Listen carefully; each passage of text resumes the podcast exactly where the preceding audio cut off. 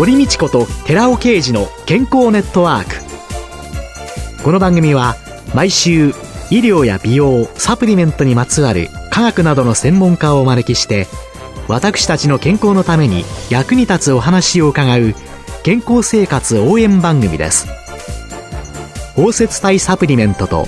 MGO マヌカハニーで健康な毎日をお届けするコサナの提供でお送りします。ここでコサナから、番組パーソナリティで神戸大学医学部客員教授寺尾啓二社長の新刊、動脈硬化と突然死の知られざる原因、小型 LDL コレステロールの怖い話、発売のお知らせです。シクロデキストリン研究の第一人者寺尾啓二社長が、動脈硬化や脳卒中を招く真の悪玉コレステロールの正体、小型 LDL コレステロールについてわかりやすく解説します。寺尾啓二小佐奈社長の新刊、動脈硬化と突然死の知られざる原因、小型 LDL コレステロールの怖い話、発売のお知らせでした。こんにちは、堀美智子です。今月は東京恵比寿にあるJ's Beauty Studio 代表でパーソナルトレーナーの扇田純さんをゲストに迎えて、くびれ番長のおうちトレーニングと題してお送りしています。扇田さんが代表を務められていらっしゃいます J's Beauty Studio ですけれども、新型コロナウイルス感染防止ということで、緊急事態宣言の前後は休業なさったりされたんですか？はい、そうですね。緊急事態宣言が出た翌日から2ヶ月間、オンラインの方に切り替えたので、受講希望の方はオンラインレッスンをまずしていたっていうことと、あとはなかなか今までまとまったお休みがなかったので、この機会にと思っていろんな勉強をしましたね。健康に関わることとか、体に関わることですとか、それこそトレーニングもそうですし、興味のある分野とか、トレーニングに精通してくるようなことは、かなり2ヶ月間勉強をしました。その時のそのご自身の精神状態とか、支えになっているもの、考えたら、スタジオ辞めて、で、私なんかが、もしその立場にあって、収入はどうなるとか、これいつ戻ってくるのとか、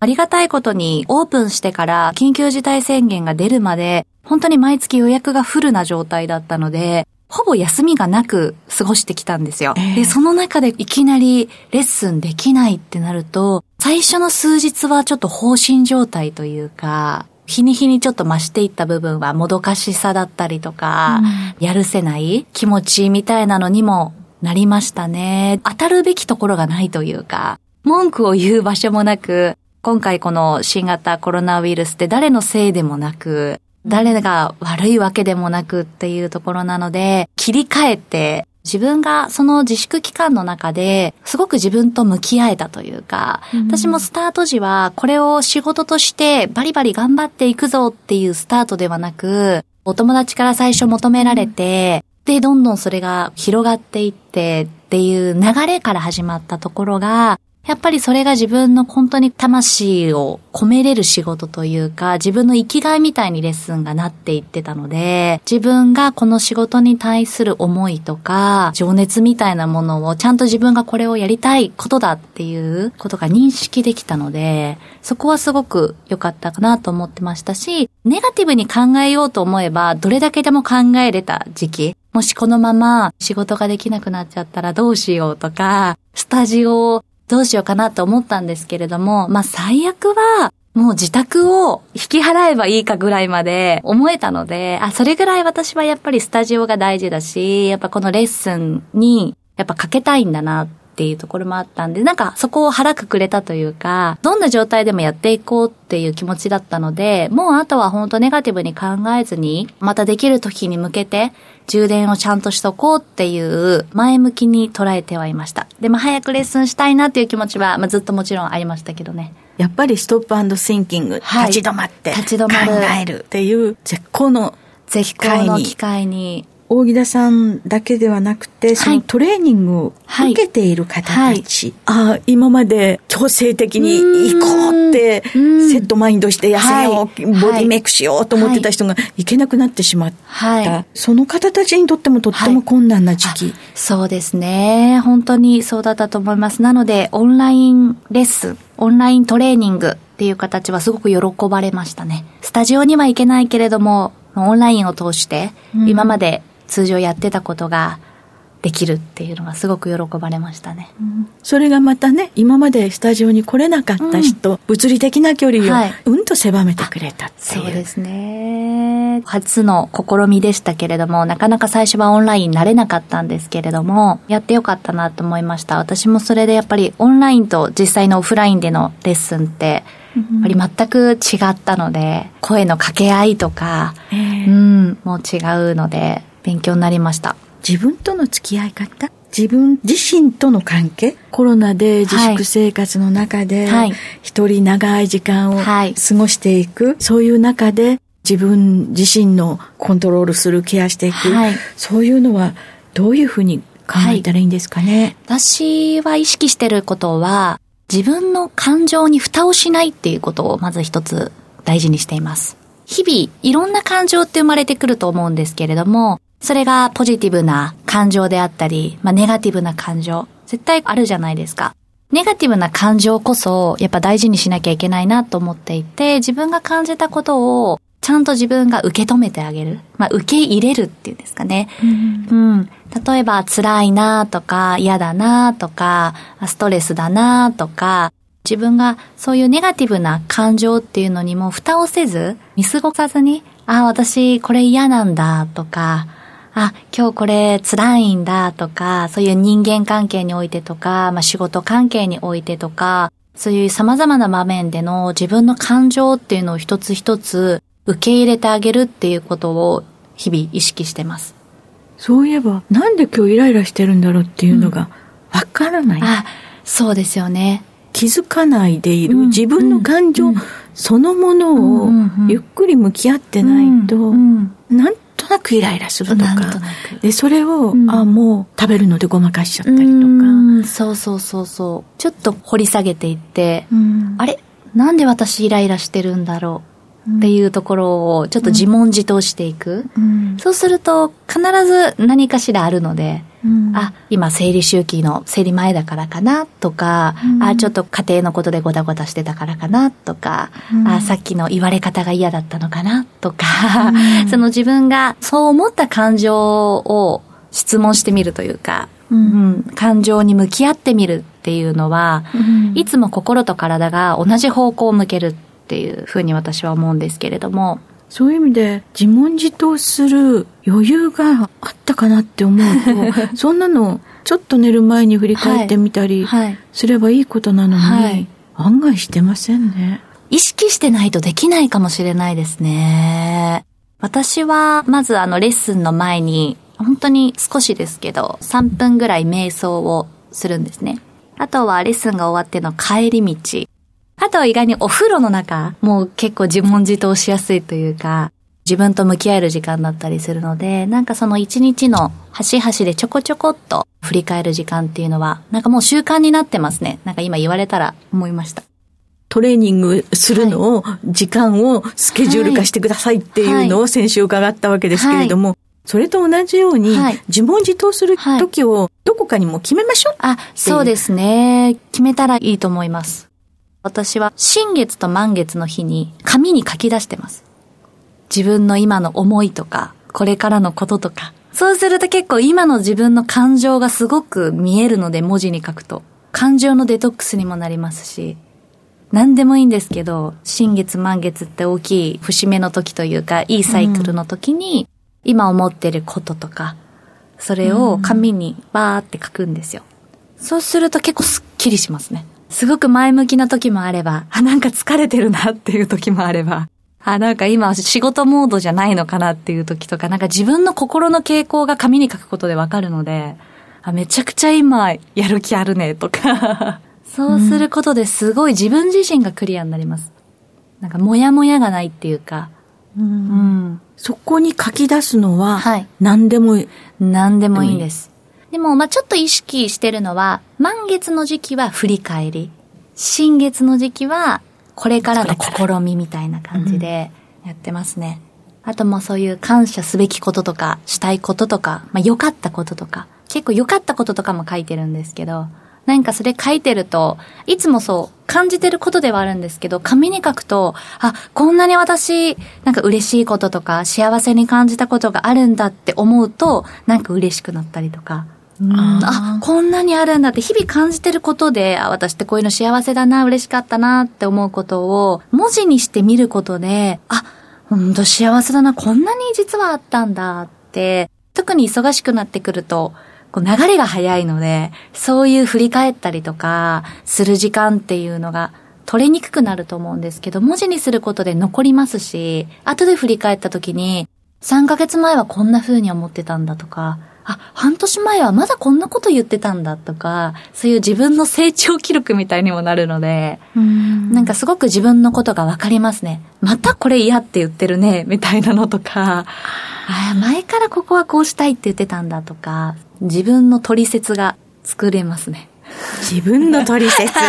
自分の取説が、はい。そういうことで自分と向き合うことが苦手な人っていうのは、はいはい、新月満月の時にそんなのを真似てやってみると、はいはい、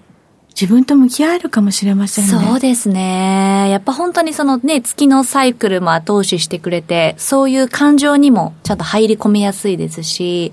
いろんな感情に蓋をせずに、いいことも悪いこともやっぱ吐き出していく。で、紙に書くって自分しか見ないじゃないですか。だから全然綺麗に書かなくて OK で、で、もうなんかたまにそのまま捨てることもあるんですけど、だから気楽というか、別に誰に見せるためのものでもないので、紙に書いて自分がそれをちゃんと認識して、あ、私こうだったんだって思えただけでも、また次に進めたりするので、なんかすごく気持ちのリセットができますね。そうやって自問自答しながら自分と向き合ってきた大木田さん、はい、今心がけていることは何ですか？一つ一つのお仕事なりプライベートなり、まあ、生活なりなんですけど、丁寧に過ごしていくっていうことを今は心がけてますね。一つ一つ例えば本当に SNS の発信一つ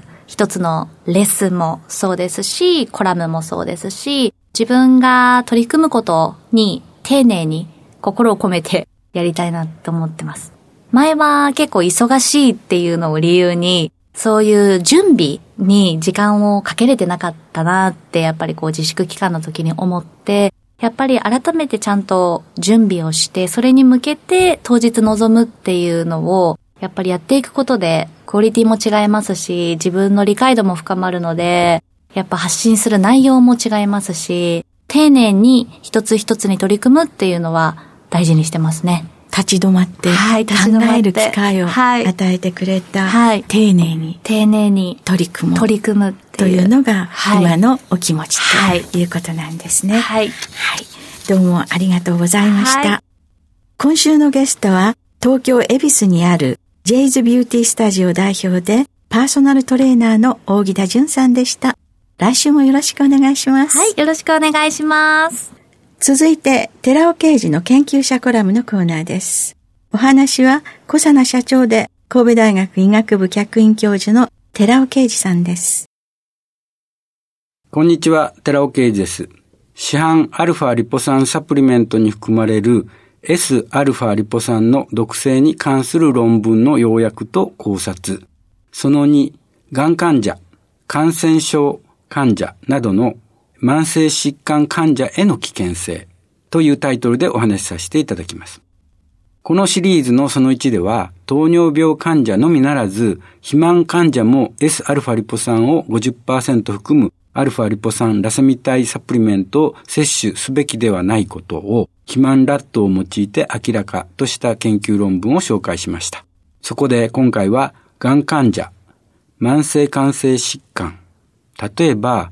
肺結核症のように発症後の経過が緩やかなもの、HIV 感染症のように感染してから発症までの潜伏期間が長いもの、B 型肝炎ウイルスのようにキャリアと発症の区別がつきにくいものを含み、そういった疾患を持っている患者、また気管支炎のような気道感染症を繰り返すような患者に対しても Sα リポ酸を 50% 含む α リポ酸ラセミ体を配合したサプリメントを摂取すべきでないことをビタミン B1 欠損ラットを用いて明らかとした研究報告です。その前にビタミン B1 について解説しておきます。ビタミン B1 はブドウ糖や分岐脂肪酸のエネルギー代謝に不可欠な補酵素です。不足すると神経系に特有の障害を引き起こし、脚気や神経炎などの症状を生じることが知られています。ビタミン B1 の欠損は過剰な労働や消耗性疾患などが原因となって引き起こされることがあります。これらの原因でビタミン B1 の要求量が上昇する理由は、体内での ATP 消費の上昇に伴ってクエン酸回路の回転が早まり、ビタミン B1 を必要とするからです。なお、消耗性疾患とは、がんや慢性感染疾患のように全身性の強い消耗を伴う慢性疾患のことを言います。ここで皆さんに質問です。ニンニク注射をご存知でしょうか？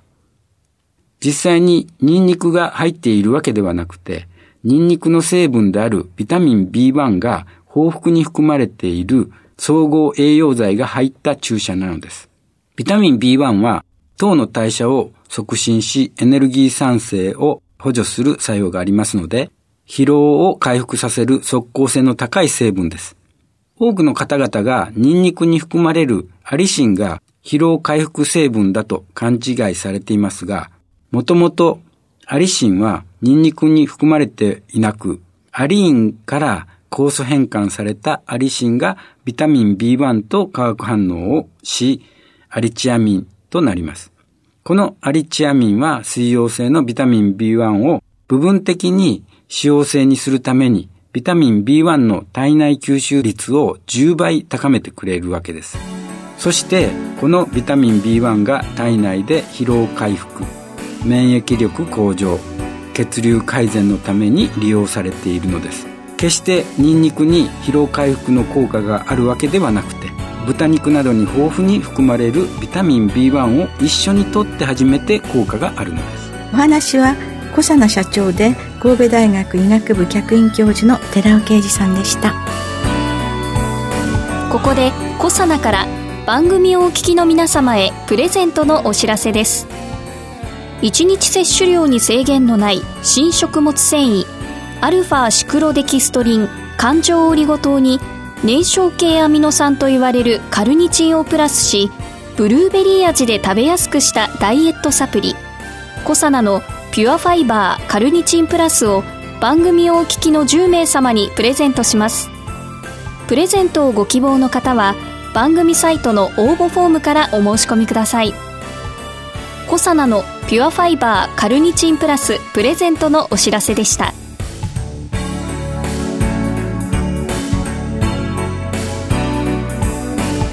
堀美智子と寺尾啓二の健康ネットワーク。この番組は包摂体サプリメントと MGO マヌカハニーで健康な毎日をお届けするコサナの提供でお送りしました。